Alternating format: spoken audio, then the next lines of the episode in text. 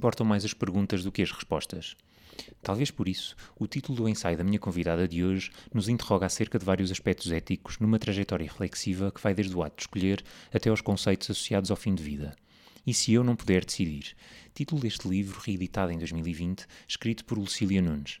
É enfermeira, doutorada em Filosofia, com agregação em Filosofia na especialidade de Ética, foi vice-presidente do Conselho Nacional de Ética e Ciências para a Vida durante o quinto mandato, portanto de 2015 a 2020. Coordena o Departamento de Enfermagem da Escola Superior de Saúde do Instituto Politécnico de Setúbal, tendo um percurso profissional de relevância ímpar para a enfermagem em Portugal. Convido-a hoje para conversarmos e refletirmos sobre a vida em contraponto com a morte. Ao longo dos séculos, a morte sempre foi um tema inescapável às sociedades. Ou as pestes, ou as guerras, ou as tragédias traziam para o cotidiano a sua presença. Hoje em dia, sabendo-nos mortais, comportamos-nos como se esse conhecimento não nos dissesse respeito, como se conhecêssemos a morte e ouvir falar, apesar de sabermos que a vida é apenas um intervalo de tempo. Na atualidade, a morte sendo menos aparente, em virtude de se morrer menos, de se morrer mais tarde e noutros lugares clínicos ou hospitalizados, podemos evitar pensar nela, falar dela ou saber dela. Todavia, as interrogações bioéticas associadas à morte, ao morrer e ao fim de vida emergem no espaço público quando se debatem conceitos como a eutanásia, o suicídio assistido, cuidados paliativos e a futilidade terapêutica. Em que profundidade está a sociedade a refletir sobre estas temáticas? Em que medida há esclarecimento e informação suficiente sobre estes conceitos? E como estão os profissionais de saúde preparados hoje para responder aos desafios da atualidade neste âmbito? Não para me responder em definitivo, mas para me ajudar a elaborar estas e outras interrogações, está aqui comigo hoje Lucília Nunes. Professora Lucília, bem-vinda. Muito obrigado por ter aceitado o meu convite para aqui estar. Vamos começar pela filosofia. Filosoficamente, a reflexão sobre a vida existe em contraponto com a morte. Só nos preocupamos com o sentido da vida porque ela termina, no fundo. Nesta perspectiva, pode a morte conferir sentido à vida? Ora, muito bom dia. bom dia, Ricardo. Muito gosto em estar e em conversar. Um, e, e, paradoxalmente, muito gosto em conversar sobre a morte. Uh, porque poderia ser assim um assunto um tanto ou quanto macabro, estranho. Tétrico. Mas, mas não, nem por isso. Até porque, provavelmente, um, e os gregos nisso tinham uma uma particular sabedoria, a, a, ideia de que viver é basicamente aprender uh, o processo de morrer. E é a palavra grega, por acaso esta é uma daquelas curiosidades, enfim, nota de rodapé. A palavra grega para humano é, é, era a mesma que para mortal, e portanto a ideia de que a nossa mortalidade está impregnada na nossa essência, na nossa natureza. Hum. Nós é que fazemos de conta que ela não existe, que é outra coisa. Nós tendemos a pensar-nos como imortais, ou tendemos a pensar-nos como. Hum, nem sei muito bem se é como imortais ou se é como alguma coisa que nem nos cruza ao espírito, porque a ideia de pensar imortal já estaria, estaria associada à ideia de não morrer, mas é que os seres humanos, na maior parte das vezes, não pensam não se debruçam, não refletem sobre as questões da morte. Mas também a morte não valeria a pena ser pensada como um, individual, como isolada, como casuística, como uh, um fenómeno. Porque, na verdade, a morte, e agora vou citar uma daquelas coisas que é muito, muito, muito, muito, muito uh, habitual, lá paliciana, que é a morte faz parte da vida e, portanto, nós deveríamos era pensar na nossa vida. E para pensar na nossa vida, pensamos na nossa vida hoje, também pensamos ontem, porque há muitas coisas do nosso percurso que fazem a nossa identidade e, portanto, pensar o passado não é para ficar lá atrás, é para nos enquadrarmos melhor no hoje, sabermos melhor quem somos. A, a ideia do pensarmos para a frente. E pensarmos para a frente também é pensar no momento em que deixamos de ser. Uhum em que deixamos morte, de existir. Portanto. portanto, da morte. Eu gosto mais de pensar processo de morrer do que uhum. a figura. Porque a morte é aquela figura da senhora com a. Do apocalipse com a foice e que anda por ali a, a senhora com uma manta, uh, exatamente, uma capa escura, assim, com um, um esqueleto. Um, mas a, a, morte, verdadeiramente, um, materializa-se ou realiza-se num processo de morrer. E os seres humanos nascem, vivem. E morrem. Ah, banalidade das banalidades, morrem. A diferença, talvez, que se pode pensar, um, e por isso a, a, ideia do. não só do ensaio, mas também de algum trabalho nos últimos anos, que é Será que nós sabemos, um, ou damos a devida atenção, ou pensamos QB? O QB é quanto basta, e o quanto basta é basta para cada um, não é? Mas o quanto basta sobre o que é que acompanha, quais são os conceitos, as possibilidades do final de vida. Uhum. Eu às vezes costumo comparar com as férias, porque eu acho que isto é suficientemente chocante para as pessoas nem que mais não seja pararem assim um segundo a ouvir, que é quando nós vamos de férias e queremos muito ir a um sítio qualquer, nós fazemos uma série de estudos, de análises, vemos o que é que é preciso, estudamos os hotéis, as travessias, os passeios que se podem fazer. E é curioso que é uma coisa tão importante como o nosso final de vida, nós dediquemos tão pouca atenção tão pouca atenção até por fazer escolhas simples de, sei lá, comunicar lá em casa à hora de jantar, falar sobre o assunto. Sim. Eu costumo perguntar aos assistentes, já conversaram sobre, sobre, isso, sobre exatamente à mesa à mesa a conversa normal do quer o fato azul quer ir de fato cinza e que isto não tenha um, um sentido peso. exatamente um sentido horrível do ah não não tem um sentido preparatório e como prático. tem Exatamente, como tem as outras coisas todas da vida. Um bocadinho uhum. a história do pensar o processo de morrer como um processo em que eu ainda posso decidir sobre isso. Ou, um, e, e, daí a preocupação, se quiser, um, da divulgação das diretivas ou da discussão sobre a eutanásia ou da discussão sobre os cuidados paliativos, que é, no fundo, manter enquanto e se a pessoa tem consciência e capacidade uhum. para isso, manter aquilo que nos caracteriza como seres humanos, que é a possibilidade de fazer escolhas, de tomar decisões, sejam essas decisões anteriores ou contemporâneas dos uhum. fenómenos. Uhum. Há decisões que nós tomamos muito antes, não é? Um, e há decisões que nós tomamos subitamente. Às vezes é, é curioso a, a brevidade com que se toma uma uma decisão pode ter a ver também com a familiaridade sobre o assunto. Por Sim. isso, saber um bocadinho mais sobre a morte, os processos de morrer, os problemas de final de vida, não, não exatamente, não familiariza, mas ajuda a perceber melhor o que é que eu quero para mim, uhum. para mim, para cada eu, o que é que eu quero. E não tanto ficar à mercê do que é que os profissionais entendem que é o melhor para a pessoa. Até uhum. porque, verdadeiramente, os nossos profissionais de saúde têm uma formação de escolher o que é que é melhor mas é o melhor à luz da legis artis, à luz das evidências científicas, à luz da boa prática. Da, exatamente, da, da deontologia, das boas práticas, o que não quer dizer que seja o melhor que eu, Maria António Manel, quero para mim. Uhum. E, portanto, aqui esta hum, autonomização, não, mas esta liberdade, é, esta liberdade de poder escolher. É claro que quando você diz liberdade, ou eu digo liberdade de escolher, vocês dizem responsabilidade, estamos a dizer a mesma coisa. Porque nós, somos, nós somos responsáveis pelas nossas decisões. Exatamente, por sermos livres. Livres, exatamente. Senão não. O seu livro fala muito sobre hum, esta lógica de escolher e começa exatamente com as escolhas cotidianas, ah, do escolher um mil folhas ou um café. Exatamente. E depois, a partir daí, começamos a falar de escolhas mais determinantes, é assim que lhe chama, relativamente a escolhas que depois, a partir de decidirmos, determinam um percurso muito relevante para nós. E é nesse sentido que depois começa a adensar e a, a avançar para as questões associadas ao processo de morte e de morrer. Um, e neste sentido, quando falamos na, nas questões éticas ou bioéticas sobre esta fase de vida, fase final, o que é que discutimos uh, essencialmente? Ah. Um, sem, sem querer correr, correr o risco de ser muito elementar, uhum. a verdade é que quase todas as decisões carecem da mesma coisa, que é informação. Antes das pessoas decidirem, seja lá qual for a matéria da decisão, antes das pessoas decidirem, é preciso que as pessoas tenham informação, que saibam. Uhum. Hoje fala-se muito em literacia e, portanto, hoje é muito mais visível, até nos discursos, é muito mais visível quando nós dizemos literacia, não tem só a ver com conhecimento, tem a ver com a capacidade de avaliar esse conhecimento e tomar decisões. Aliás, todos os processos de literacia, seja a literacia de saúde, seja a literacia científica, têm muita ideia de fazer escolhas com mais, mais capacidade, com mais informação, com mais responsabilidade. Por isso, a informação em saúde é muitíssimo importante. E este é um primeiro aspecto que pode parecer lá paliciano, mas não é assim tão fácil como isso.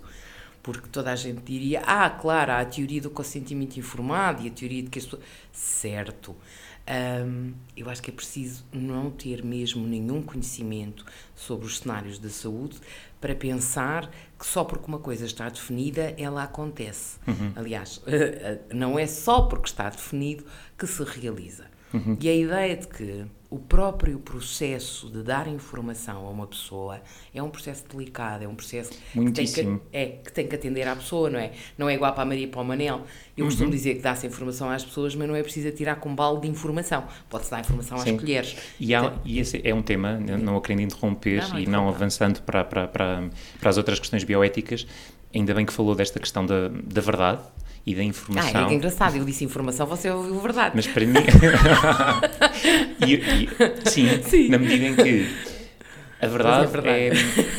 é, a verdade é, é, de facto aquilo que é. deve ser. Hum, ou seja, há muita gente, e sobretudo acontece muito em cuidados paliativos, as pessoas movem-se para proteger o outro. Ah, estamos a falar de mentira piedosa. Exato, a ou a conspiração do silêncio, é, que se fala muito sobre ah. o assunto, e neste sentido, a existirem, ah, quais é que serão os limites exatos ah, da verdade ou da informação para o outro.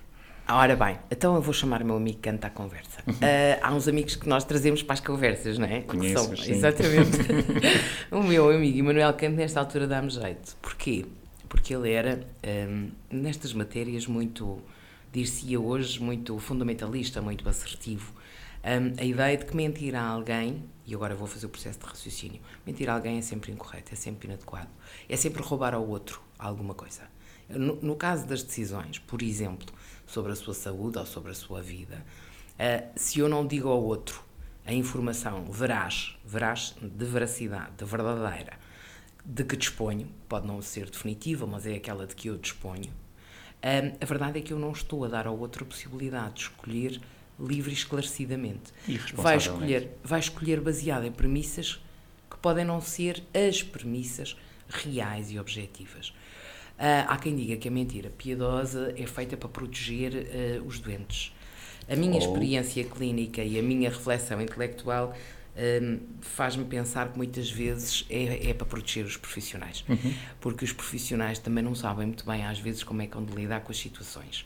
E, portanto, se calhar nós precisamos aqui de pensar que, quando o meu primeiro tópico era a informação, a informação requer um conjunto de habilidades de comunicação interpessoal, de vontade de ajudar o outro e respeitar a vontade do outro, porque se a pessoa me disser que não quer informação, eu não tenho que lhe dar a informação se ela não a quiser. Uhum. O, que, o que é bastante diferente de omitir ou mentir em relação à informação disponível.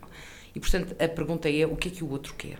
O que é que o, o outro aqui é maiúsculo, certo. Um outro assim. Um com O maiúsculo. Exatamente.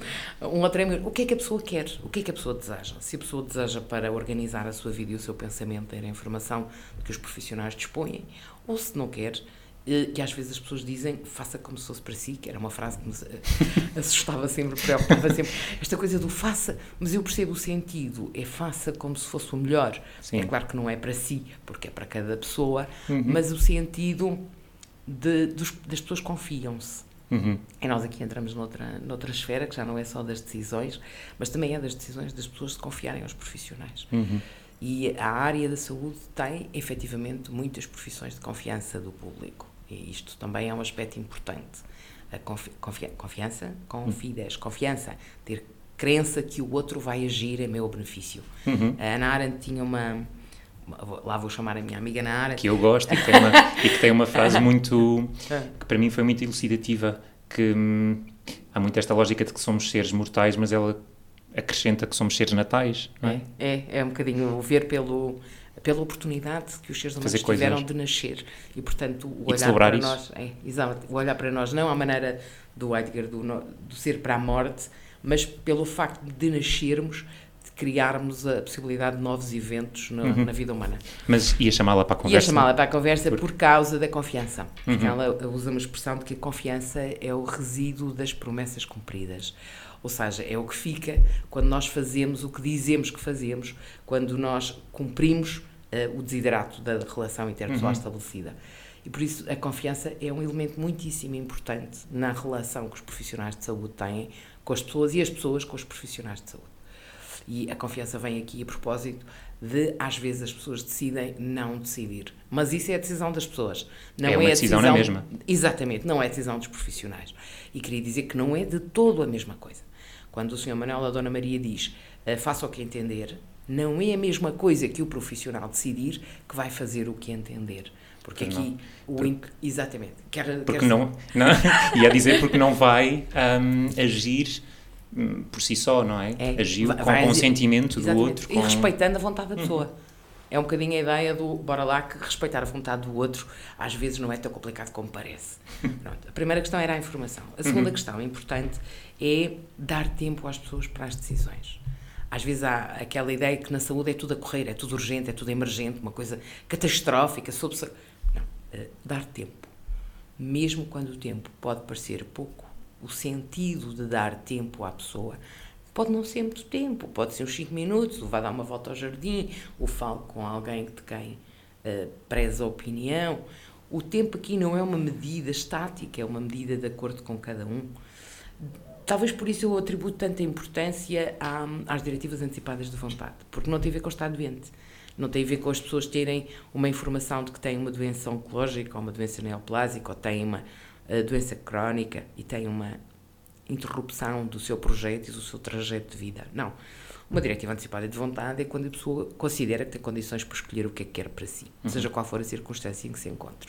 É claro que nós falamos em diretivas antecipadas de vontade e toda a gente imagina logo que teve uma notícia qualquer. Não, não é Sim, verdade. E associamos muito também o termo, as DAVs, eu estava anacrónico para isto, para as diretivas antecipadas de vontade, associamos muito ao testamento vital, mas é apenas um, uma um dos porção elementos. Do, do, do que é as diretivas antecipadas de vontade, não é? Então vale a pena desmontá-las, não é? As diretivas antecipadas de vontade, vulgarmente DAVs, para os amigos, aquela coisa do tratá-las pelo acrónimo. As diretivas antecipadas de vontade em Portugal ficaram com três, eu costumo dizer que são três figuras, porque é rápido de perceber. Tem o Testamento Vital, que é um documento que as pessoas escrevem, assinalam, podem usar uma minuta que está publicada ou não, podem fazer antes deste livro.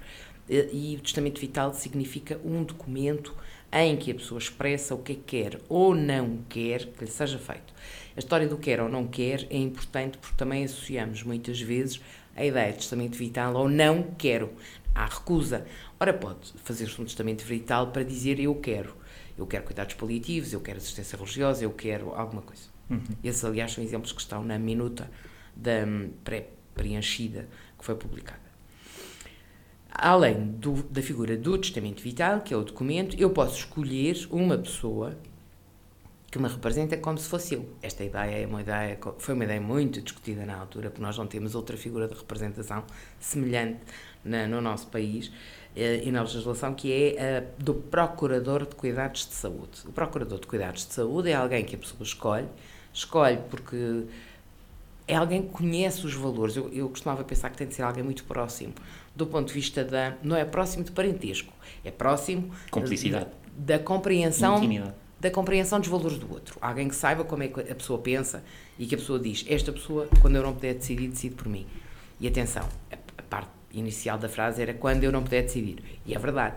Isto só se aplica quando a pessoa não tem condições para decidir, porque se a pessoa tiver condições para decidir, quer o testamento vital, quer o procurador, não são ativados, deixa-me dizer assim, passa a expressão, ahm, porque a pessoa tem condições para decidir na mesma. E, portanto, se tem condições para consentir ou para recusar, não se trata de aplicar as DAVs. A terceira figura resulta da convergência das duas, ou seja, a pessoa pode fazer um documento e fez um testamento vital, mas também pode ter designado um procurador de cuidados de saúde e fazer conviver as duas modalidades de DAV. Tudo tranquilo, não tem questão. A única coisa que a legislação nisso precaveu foi que pode acontecer que o procurador de cuidados de saúde não esteja exatamente de acordo com o testamento vital. E, prevalece o testamento vital. Porquê? Porque foi a pessoa que o escreveu. Isto é, é um bocadinho aquela coisa da, da- do, do caminho lógico, não é? Para respeitar o princípio, porque o princípio, do ponto de vista bioético, é o respeito pela autonomia da pessoa. E então, se estamos a falar de respeito pela autonomia da pessoa, aquilo que verdadeiramente preocupa os executores das naves é cumprir de acordo com a vontade das pessoas. É claro que muita gente ah, ouviu falar das DAV. Nós tivemos durante muitos anos em Portugal a inexistência das DAVs fez aparecer uma outra figura que algumas eh, convicções religiosas utilizavam e que eram as DIR, a Declaração de Isenção, Isenção de de Responsabilidade. Pronto, mas que não tinha va- valor legal nenhum. Não tinha valor legal porque não existia como figura. O que as pessoas faziam era não queriam algum tratamento, não queriam alguma administração de sangue ou de hemoderivados, não queriam algo, algo e então faziam uma declaração de isenção de responsabilidade. Mas isto não tinha validade nenhuma. Felizmente, em 2012, quando foram publicadas as DAV, até estas situações ficaram acauteladas, ficaram protegidas, porque as pessoas que têm convicções de não querer alguma coisa ou de querer, mas podem deixar a sua vontade expressa. Uhum. E, curiosamente, na Convenção dos Direitos uh, Humanos e da Biomedicina, em 2001, havia um artigo que dizia que a vontade previamente expressa da pessoa deve ser tida em conta, ou tomada em conta. Isto nunca foi muito um, visível um, em operacionalização até chegar à lei das DAVs. Portanto, a ideia de que as pessoas podem, efetivamente, tomar alguma decisão sobre si. Estávamos a falar das decisões. Das informação, decisões. Informação. Era a primeira. E a segunda questão era da, do tempo para uhum. a decisão. Se o tempo era ao tempo que as coisas acontecem, ou se eu também posso tomar algumas decisões antecipadas. Antecipadas dentro do meu quadro de valores e, portanto, era aqui que entrava assim, a DAV. Uhum. Por outro lado, há uma questão que é da imprevisibilidade.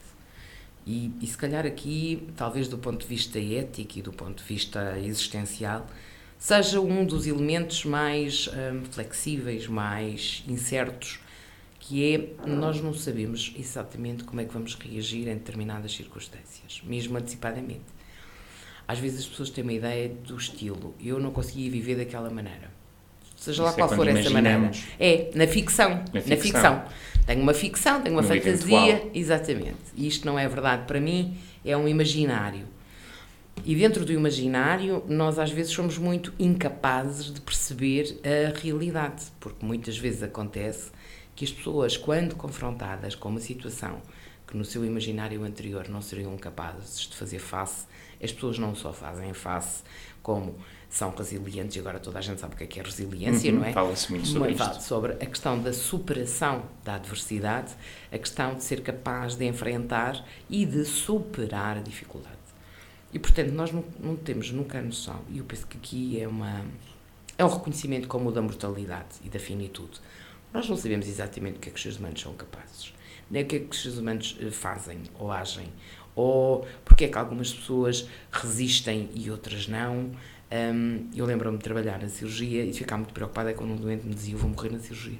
Porque eu costumava dizer: Os doentes, quando dizem estas coisas, adivinham.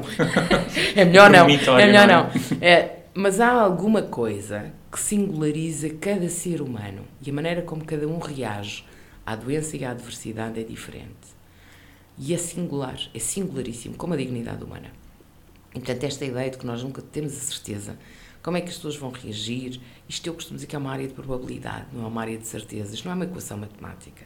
Duas pessoas com o mesmo diagnóstico, o mesmo tratamento, não reagem da mesma maneira. E então, isto é o quê?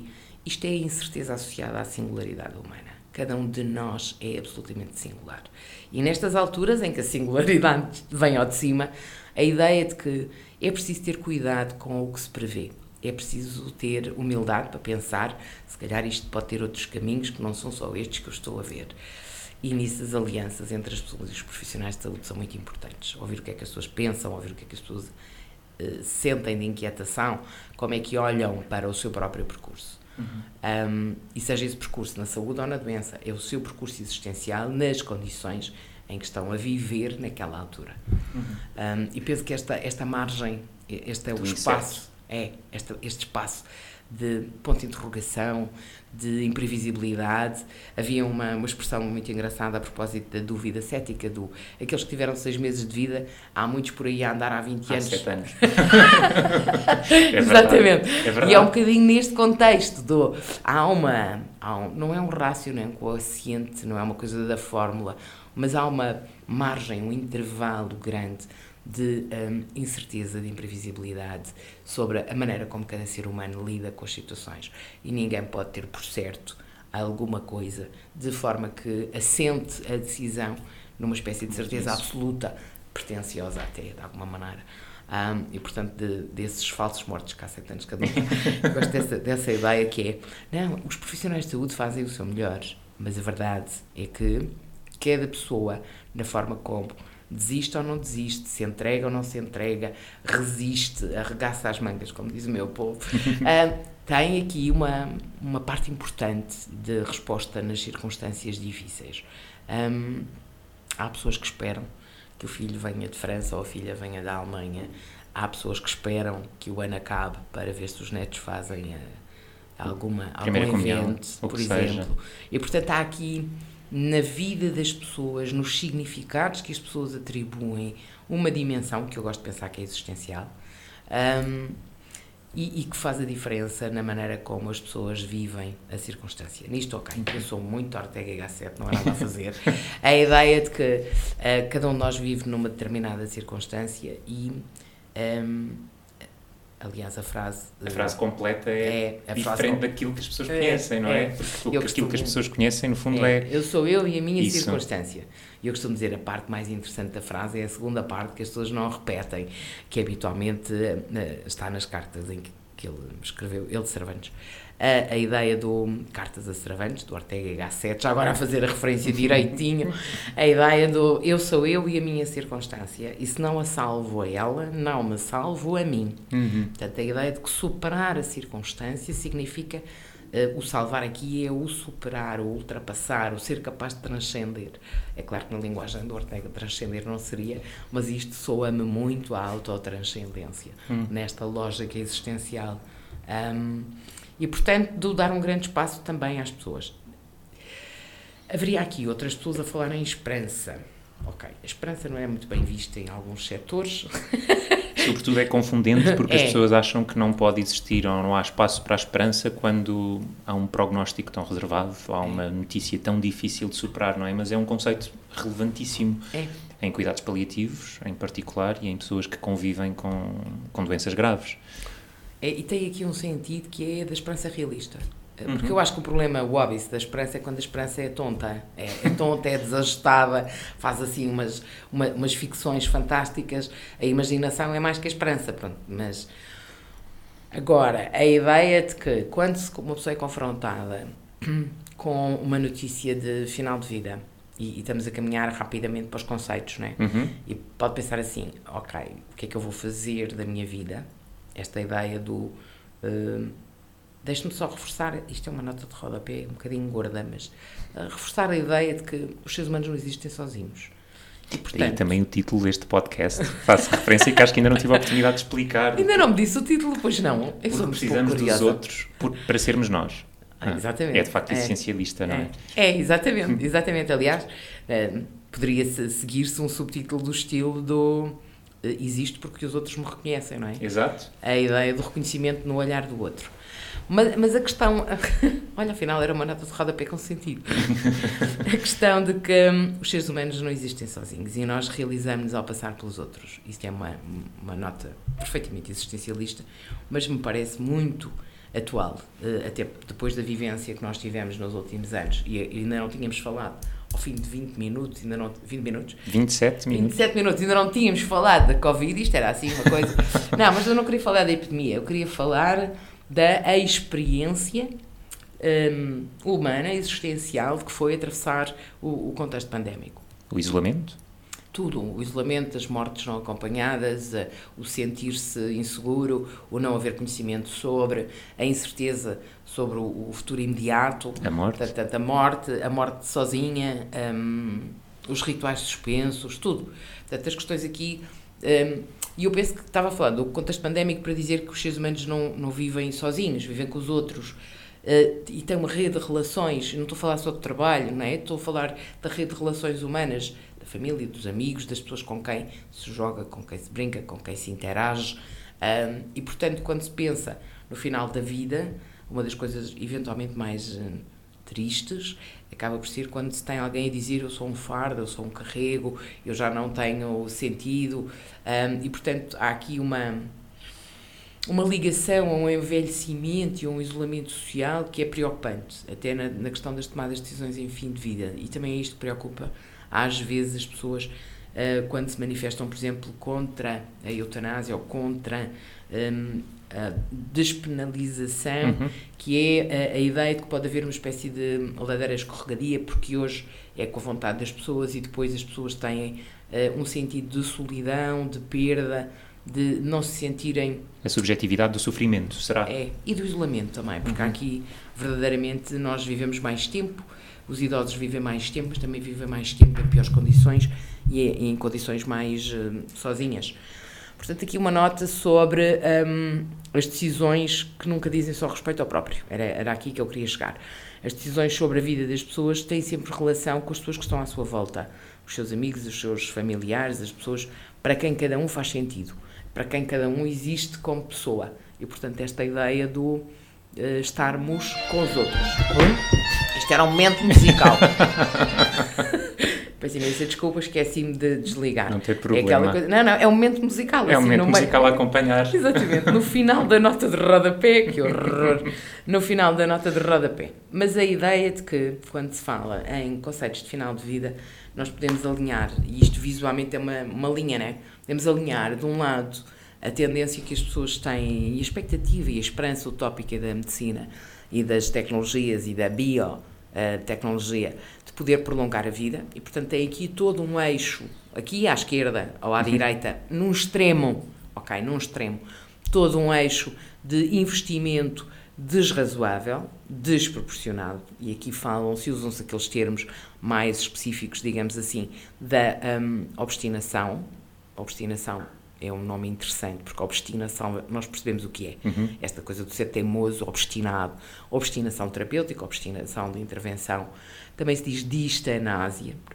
É, é curioso que os franceses tinham uma expressão muito, muito clara, que era encarniçamento terapêutico, e aqui toda a gente sabia logo o que era, que é aquele sentido que, do ponto de vista ético, é desproporcionado, que tem mais um, investimento do que benefício. Tem mais custo para a pessoa, tem em termos de sofrimento, ou mais custo, no geral, do que benefício. Portanto, estamos no extremo que quer prolongar a vida a qualquer custo. No outro extremo, seja lá qual for o extremo, no outro extremo temos o procurar abreviar a vida.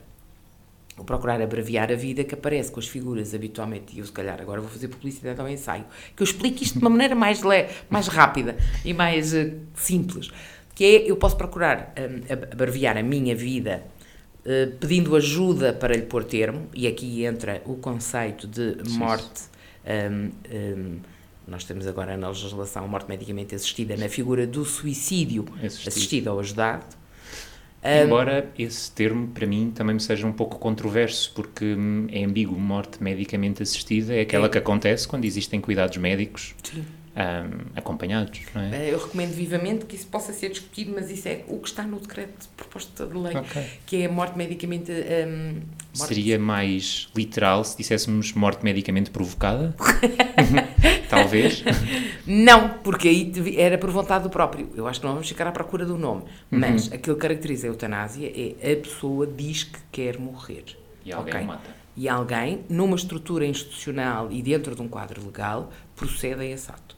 Portanto, estamos a falar de um, encomenda, uhum. uh, ok? Morte a pedido. Uhum. Morte a pedido. No caso do suicídio assistido ou ajudado, não é acidental, que, por exemplo, tenha sido das figuras que mais rapidamente uh, teve expansão em alguns estados dos Estados Unidos com a, a ideia do Dead with Dignity Act. Portanto, enquanto que a eutanásia nós temos uma narrativa de três países europeus, que é o Benelux na Bélgica, Holanda e Luxemburgo, tem uma série de países em que houve uh, experiência, uh, relatórios e dá para fazer uma análise, mais ou menos, uh, pelo menos do que está descrito, um, a propósito do Dead with Dignity Act. Traduzido para português seria morrer com dignidade, em que a pessoa leva a medicação, o fármaco letal, toma quando quer, onde quer, à sua maneira, só precisou do sistema para lhe fazer chegar o, os, os recursos, exatamente, os meios. Curiosamente, dos relatos da, destas experiências e destes, isto é mais 25 anos, para aí no estado de Washington, 30, eh, 32% não costuma tomar a medicação, mas sente que tem controle. E, portanto, a ideia é que as pessoas podem ter aqui outros fatores a entrar em equação neste seu desejo de abreviar a morte ou, pelo menos, de ter um sentido de controlar. Não é exatamente a mesma coisa. Pronto, portanto, Estávamos a falar dos extremos, portanto, num extremo prolonga obstinadamente, no outro extremo abrevia, seja pelo próprio, seja por uma ação de terceiro. E no meio, eh, já o meu amigo Aristóteles diria que a virtude meio é que está, está no meio. a virtude, é no meio é que está a virtude, não é? A, a ideia de que há, há de haver aqui um ponto, e tal como há palavras técnicas para dizer distanásia na ligação à obstinação terapêutica, quer dizer eutanásia ou morte assistida, é? também há no, no centro, digamos assim, no ponto de equilíbrio, a ortotanásia. A ortotanásia que é o conceito de, um, curiosamente, há um movimento recente a propósito de hum, permitir a morte natural, porque com tanta tecnologia, com tantas coisas, acabou por ser, acaba por ser difícil as pessoas terem uma morte natural, porque há sempre intervenção. Um, e o movimento chama End, Allow Natural Death. Esta ideia do permitir a morte natural. Um, nós temos, penso eu, na, nós na ética, na bioética, temos a noção de que é preciso acompanhar os processos para não haver sofrimento, para haver um, um controle de sintomas, para haver comunicação, para estabelecer a relação com a família e estes pilares costumam estar sob a chancela dos cuidados, cuidados, paliativos. paliativos. Temos de dizer em cor, não é? um bocadinho a ideia de que paliar é estender o manto, é acompanhar uhum. e, portanto, fazer com que verdadeiramente as pessoas vivam sem sofrimento uh, o tempo que lhes reste, seja lá qual for e quanto for a questão de tomar conta da qualidade do tempo. Já voltei outra vez a falar do tempo, eu estou perseguida pelo tempo. Não, mas o tempo é importante, porque é o tempo de vida das pessoas, é o tempo na qualidade da relação, é o tempo que as pessoas estão a gastar a ouvir este podcast e que se espera que seja útil, benéfico ou pelo menos interessante. Ajuda a refletir. Exatamente, pelo menos interessante, mas também é o tempo um, em que nós conseguimos, de alguma maneira, desenvolver-nos e florescer. Os seres humanos precisam do tempo para gerir os fenómenos, para lidar com as coisas, precisam de tempo, aqui um, um tempo que varia com cada um, para levar a cabo naturalmente o seu propósito ao seu desidrato existencial. E vê como eu me afastei daquilo que perguntou. Não, falámos de tudo, porque a primeira a pergunta que lhe fiz foi o que é que discutíamos do ponto de vista bioético quando falávamos de fase final de vida, de morte e morrer, uhum. e portanto falámos quase, quase tudo. tudo. A, a, questão de que isso é sempre um processo singular. Uhum. Nós podemos falar de processo de morrer é universal e abstrato, a morte é uma coisa assim abstrata, mas um, o, o acompanhar um processo de morte ou viver um processo de morte é altamente individual, singular. E, portanto, do olhar para a pessoa com o quadro de valores que ela viveu e vive, com as escolhas que fez, com aquilo que quer para si e, portanto, de forma a que o período final da sua existência seja, eu diria, congruente ou consistente hum. com o resto da, do percurso, Exato. do trajeto. E para isso também, e a propósito de coordenar o Departamento de Enfermagem já há quase duas décadas, uhum. da Escola Superior de Saúde um, do Instituto Politécnico de Setúbal, na sua perspectiva, os profissionais também têm vindo a ser cada vez mais formados do ponto de vista técnico, científico e humano, sobretudo humano, para acompanhar estes processos um, sinto que há diferenças na forma um, dos cursos um, graduados e pós-graduados nesta educação para estes processos. É curioso porque a determinada altura eh, as sociedades foram mudando. Eu já falo, eh, porque eu, eu penso que a determinado momento a lógica tem que estar articulada, né? Uhum. Porque se nós temos uma determinada forma de pensar na sociedade, e eu penso isto porque nos anos 60, 70 era muito a decisão dos profissionais pelos utentes, quando se começou a falar em direitos dos utentes, em escolha dos cidadãos. Ainda há muita gente hoje que considera que os, os doentes não têm que escolher porque um, estão lá os profissionais para escolher por eles. Uh, estaria a querer dizer que a formação dos profissionais também faz parte de um quadro de representações que uma determinada sociedade tem num determinado momento.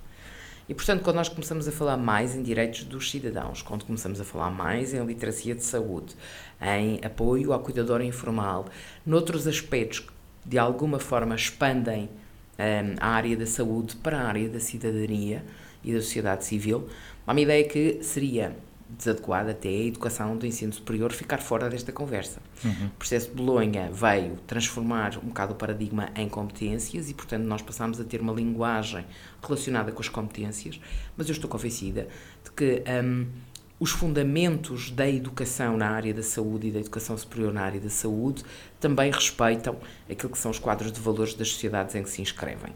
Aliás, não poderia ser de outra forma, até porque um, não poderia ser de outra forma, porque o próprio direito faz a proteção dos valores que a sociedade defende. as deontologias dos profissionais estão de acordo no tempo com o quadro ético e jurídico do país. E, portanto, há aqui uma ligação grande. Já chega à formação. a ideia de que há aqui uma ligação grande num ambiente em que a formação, seja ela pré-graduada ou pós-graduada, cumpre finalidades maiores que ela própria. Ou seja, a formação do primeiro ciclo não existe para ser formação de primeiro ciclo. Existe para dar resposta às necessidades em saúde das pessoas. Eu costumo dizer, há coisas que não são como o cliente quer, porque, por exemplo, os estudantes da saúde, seja lá qual for o curso da saúde, e os da enfermagem em particular, estão a fazer formação, não é formação por si própria, não é para dar resposta à diretiva, digamos assim, é para responder às necessidades de saúde das pessoas, no contexto do exercício que vão realizar. E nós determinamos todos que o pré-graduado é a formação de banda larga e o pós-graduado é a formação mais específica, mais estreita. Aliás, há um percurso uh, dentro das disciplinas e dentro das profissões em que o pré-graduado é aquele que se chama o primeiro ciclo, acede à profissão, ou o segundo ciclo acede à profissão, e depois nós temos formação específica, estou a tentar fugir à palavra especializada, que é para não confundir aqui os termos, formação específica e formação contínua ao longo da vida. E eu vejo aqui a importância destes três eixos. Porque, por um lado, é preciso que os profissionais que hoje fazem a sua formação inicial o façam de acordo com um, os melhores paradigmas atuais, a compreensão que se tem hoje do ser humano e do cidadão. Bem, basta que as pessoas estejam doentes do que ainda ficarem sem mais direitos porque estão doentes, que é assim uma bizarria uh, do ponto de vista ético. Mas também é verdade que, quando são profissionais, trabalham em determinados contextos e precisam desenvolver formação associada ao contexto de trabalho. E não é on-job training, é a formação de investigação e de nível superior relacionado com o sítio onde estão a trabalhar ou as competências que têm que desenvolver. E aqui vejo a formação pós-graduada, mas também vejo a formação ao longo da vida. Porque, um, verdadeiramente, nós temos umas alterações, às vezes são lentas, Hoje fala-se muito em transição digital e vou cometer, enfim, a blasfémia de falar também em transição digital, mas a ideia de que não são só as tecnologias. A própria maneira como nós olhamos para as pessoas não é igual nos últimos 20 anos. E, portanto, isto também precisa de ser repensado, porque os cânones científicos, técnicos e humanos das profissões têm vindo a mudar. E, e, basta olhar, sei lá, para as gerações do ponto de vista da sociologia, basta pensar que nós temos gerações determinadas, até os millennials agora, tem geração alfa, e portanto nós precisamos é de juntar estas peças e dizer aquilo que tem a ver com o desenvolvimento da sociedade, do conhecimento, afeta as profissões, mas também não afeta de forma fixa, estável, afeta em dinâmica e por isso a pessoa tem que fazer formação agora para a, a profissão e depois faz formação para, para o desenvolvimento, para o aperfeiçoamento, para a melhoria contínua. Um, do ponto de vista das preocupações da área da saúde e em termos da enfermagem, para mim, uma das preocupações importantes um, é a visibilidade do papel do enfermeiro junto das pessoas. Eu costumo pensar que esta é uma profissão que trabalha fora das luzes e, portanto, trabalha nos sítios onde os processos de vida das pessoas acontecem, nos processos de intimidade e de privacidade das pessoas, que são processos de saúde e doença, uh, e a verdade é que em algumas áreas, e estou pensando nos paliativos em particular, mas também na saúde mental e noutras áreas, em algumas áreas estamos onde não se está. E, portanto, esta ideia da invisibilidade social para os paliativos, para a saúde mental, para alguns aspectos problemáticos da vida e do desenvolvimento da vida humana. E os enfermeiros estão lá sempre. Portanto, esses são aqueles com que se pode contar que estejam lá sempre, porque são verdadeiramente, faz parte da natureza da profissão, este cuidar das pessoas ao longo do ciclo vital. Mesmo quando não há holofotes, mesmo quando não há palmas, mesmo quando não há reconhecimento social. Estas e, palmas óbvias na pandemia. Não servem para muito. um, eu acho que são encorajadoras naqueles 10 segundos em que alguém as ouve, mas do ponto de vista da longa duração, Estou a usar um termo da história. Do ponto de vista da longa duração, não servem para nada se não forem acompanhadas de um verdadeiro reconhecimento social. Uhum. Agora, estamos a falar de profissionais de saúde e uma coisa que a pandemia nos fez ver é da importância do conhecimento, da importância de profissionais treinados e da importância de valorizarmos, ah, e agora não tem a ver com a saúde, de valorizarmos a nossa vida, as nossas atividades, o tempo que gastamos nas coisas. Um, e se calhar era esta a minha mensagem final. Do prestem atenção aos segundos que gastam, porque hum, a vida das pessoas é composta por um conjunto, uma pleiade, uma constelação uh, de escolhas. E dentro dessas escolhas está o como é que gastam a vossa vida e o vosso tempo, em que é que desperdiçam ou consomem tempo, a que é que atribuem valor. Um, e, portanto, sermos mais criteriosos nas escolhas que fazemos. como gastamos o tempo. Exatamente. E a vida. E para mim foi um privilégio ter este tempo, 44 minutos estou aqui a contabilizar, um, a gastá-lo e a ouvi-la e que foi muito, muito importante e, portanto, agradeço-lhe uma vez mais pela sua ah, presença aqui a falarmos sobre isto. Eu não tenho dificuldade nenhuma em conversar consigo e com as pessoas que ouvem, naturalmente. Um, e, e, foi muito interessante. 44 minutos bem passados. É Obrigada, verdade. Ricardo. Obrigado, professora Lucília. Até muito em breve.